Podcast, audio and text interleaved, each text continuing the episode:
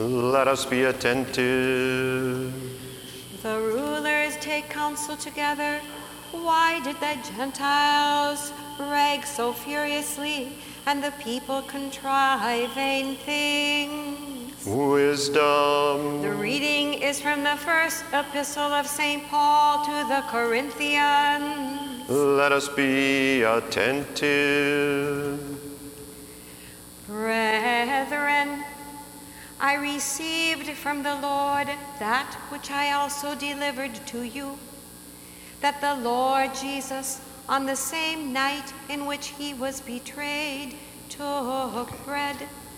And when he had given thanks, he broke it and said, Take, eat, this is my body which is broken for you. Do this in remembrance of me. In the same manner, he also took the cup after supper, saying, This cup is the new covenant in my blood. This do as often as you drink it in remembrance of me. For as often as you eat this bread and drink this cup, you proclaim the Lord's death till he comes. Therefore, whoever eats this bread and drinks this cup of the Lord in an unworthy manner will be guilty of the body and blood of the Lord. But let a man examine himself, and so let him eat of the bread and drink of the cup.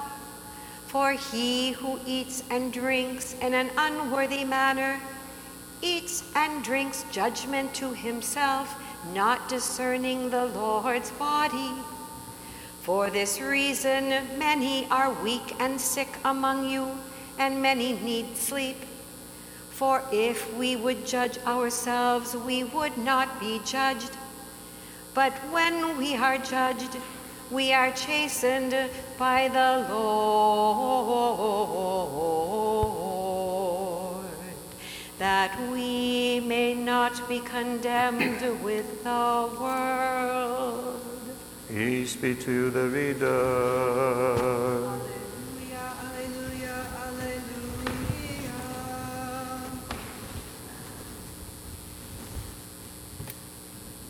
The reading is from the Holy Gospel according to Matthew.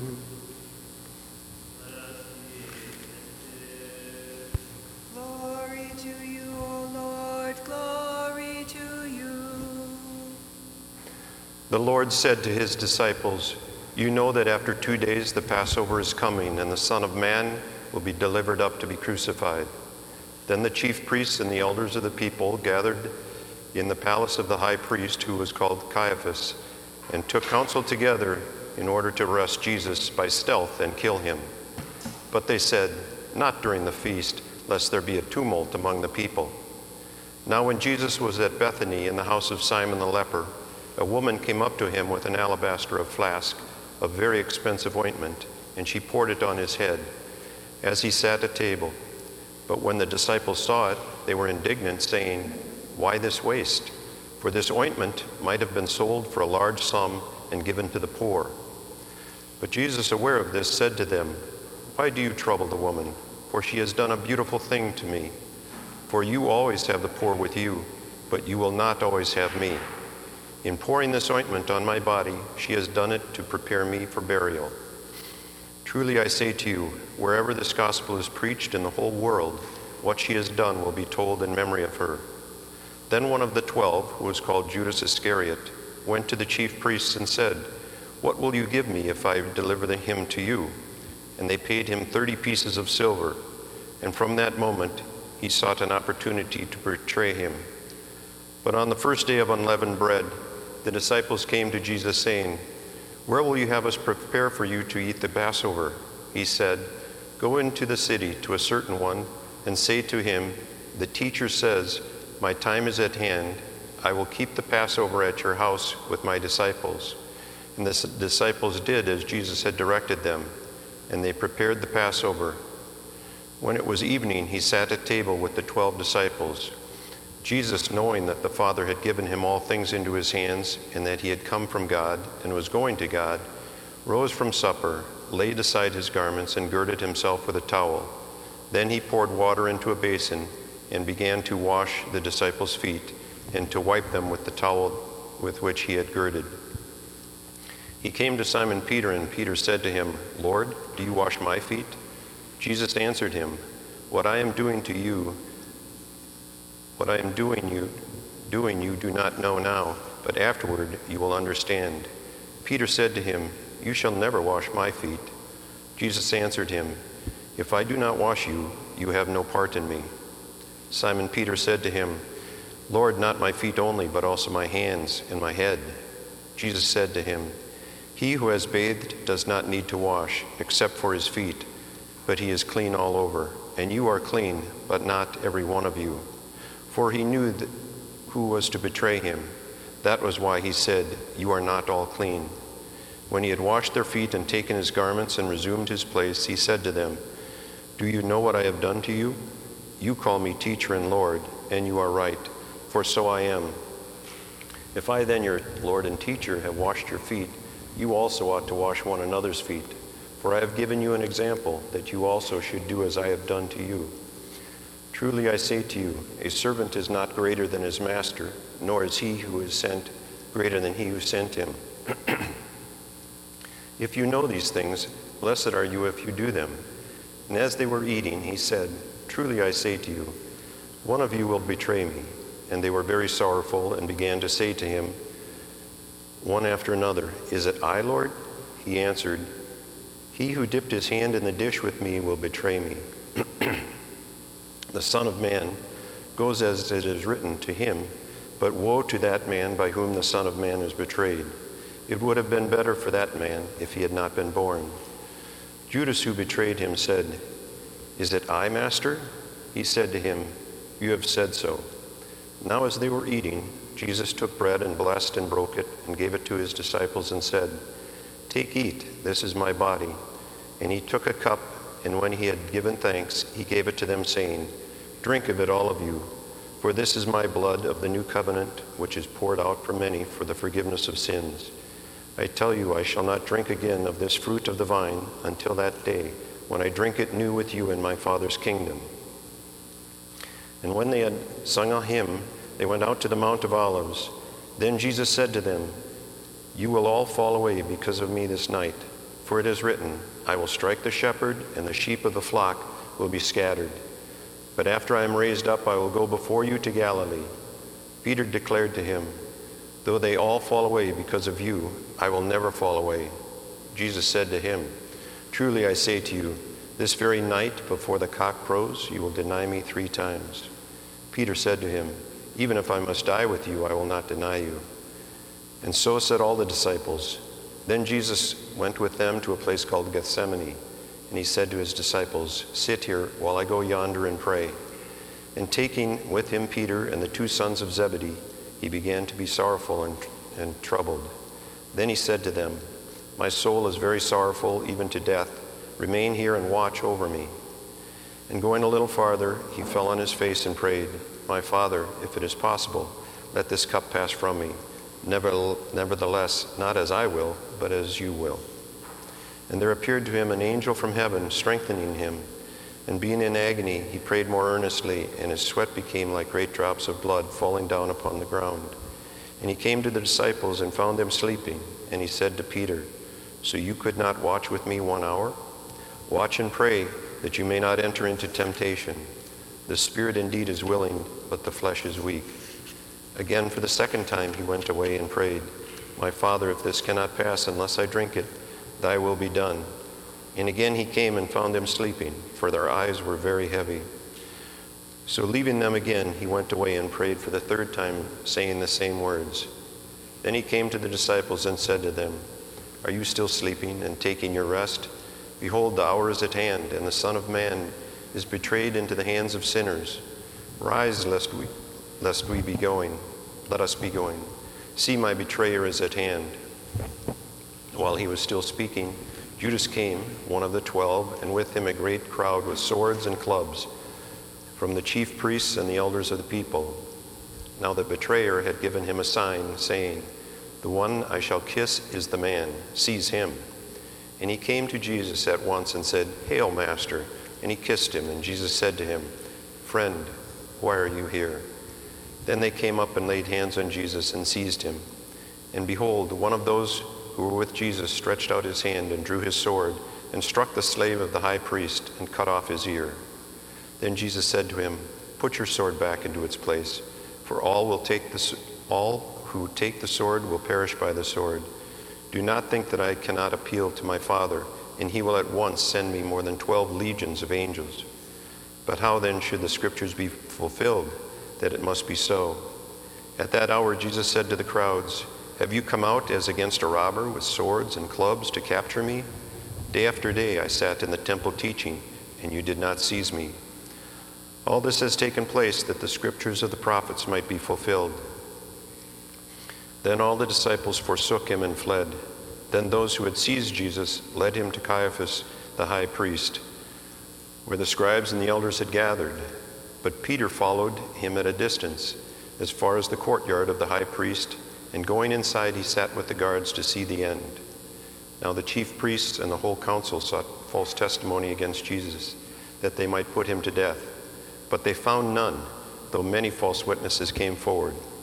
At last, two came forward and said, This fellow said, I am able to destroy the temple of God and to build it in three days. And the high priest stood up and said, Have you no answer to make? What is it that these men testify against you? But Jesus was silent. And the high priest said to him, I adjure you by the living God, tell us if you are the Christ, the Son of God. Jesus said to him, You have said so. But I tell you hereafter, you will see the Son of Man seated at the right hand of power and coming on the clouds of heaven. Then the high priest tore his robes and said, He has uttered blasphemy. Why do we still need witnesses? You have now heard his blasphemy. What is your judgment? They answered, He deserves death. Then they spat in his face and struck him, and some slapped him, saying, Prophesy to us, you Christ. Who is it that struck you? Now Peter was sitting outside in the courtyard, and a maid came to him and said, You also were with Jesus the Galilean. But he denied it before them all, saying, I do not know what you mean. And when he went out to the porch, another maid saw him, and she said to the bystanders, This man was with Jesus of Nazareth. And again he denied it with an oath, I do not know the man. After a little while, the bystanders came up and said to Peter, Certainly you are also one of them, for your accent betrays you. Then he began to invoke a curse on himself and to swear, I do not know the man. And immediately the cock crowed. And Peter remembered the words of Jesus Before the cock crows, you will deny me three times. And he went out and wept bitterly. When the morning came, all the chief priests and the elders of the people took counsel against Jesus to put him to death. And they bound him and led him away and delivered him to Pilate, the governor.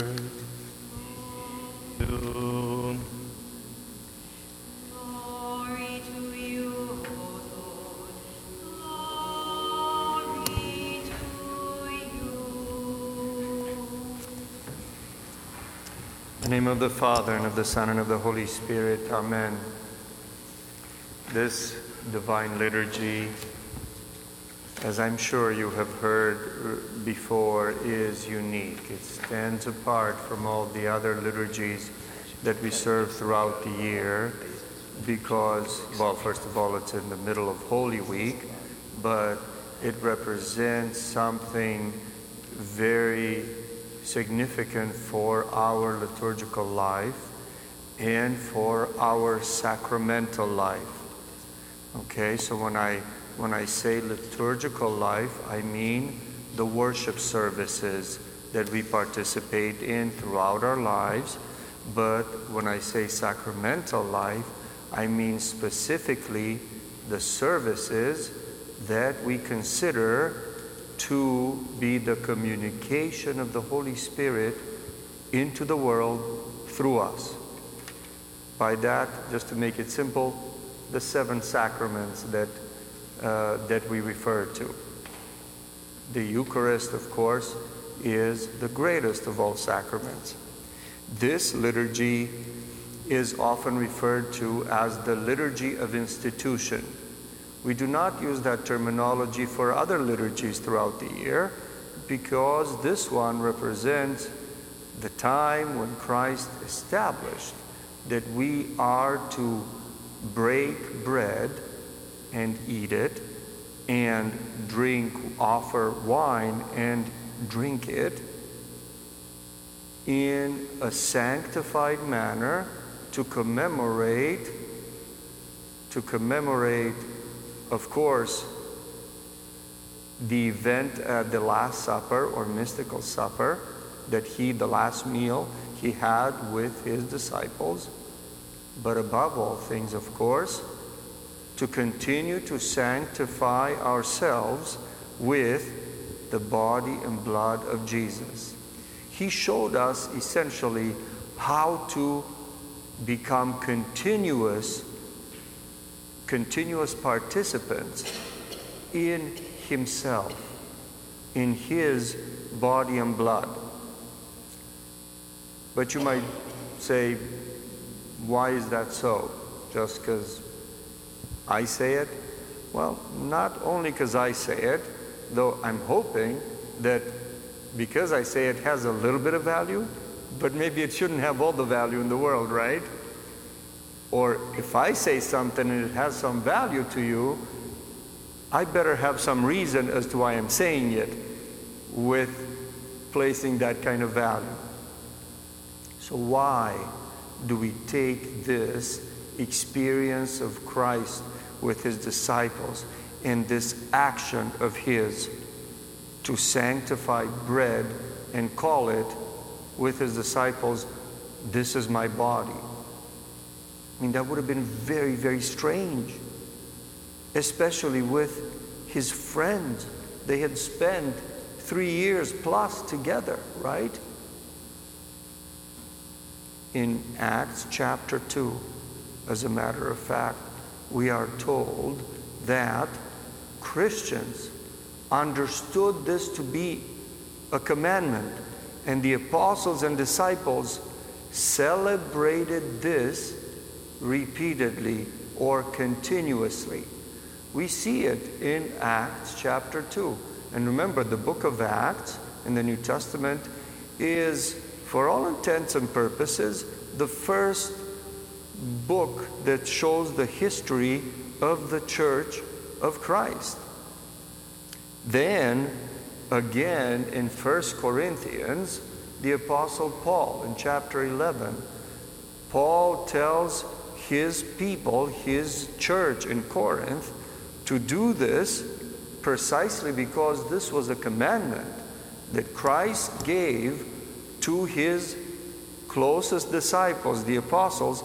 And remember, at the time, Paul was not there, right? He was not yet an apostle.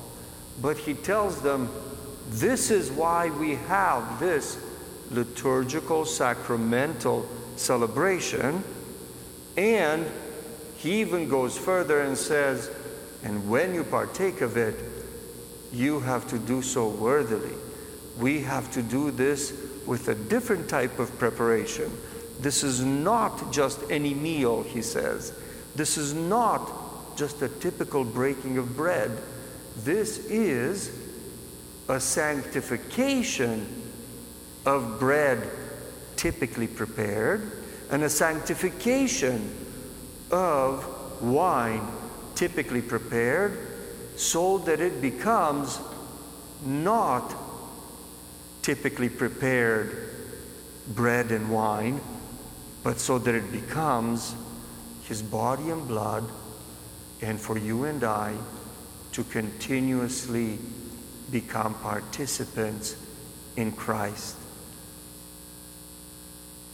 And it's not just St. Paul, it's the others also. And it's not just those apostles, but those who came after them. St. Ignatius goes on and repeats the same lesson, the same teachings in Antioch, right? Where the Apostle Paul had passed and Ignatius remained to, uh, after, after Paul to become the bishop there in Antioch. And he teaches the same thing. And he uses language that becomes even more beautiful than we find in Paul's letters in the New Testament. He calls it, This is the medicine of immortality by which we no longer know death. This is why the liturgy and the worship of the church is not just typical song and reading and any meal. Please do not allow yourselves to be fooled. There were people even back then who wanted to do away with the sanctifying work of the church. It's not just modern Christianity that eliminates sacramental and liturgical life. This did not start in the 15 and 16 and 1700s. It, this debate happened even with the Apostle Paul, even with Ignatius. But the church prevailed. And the teachings of Christ, which are recorded, as you see, in the book of Acts, which are recorded, as you see, in the letters of the Apostle Paul and the others, have been reinforced with the revelation throughout the centuries by countless fathers of the church. May the Lord God grant us the wisdom, willingness, and love to always return to the church, to bring our prayers with all those next to us, to sanctify what we typically prepared into what becomes the medicine of immortality. Amen.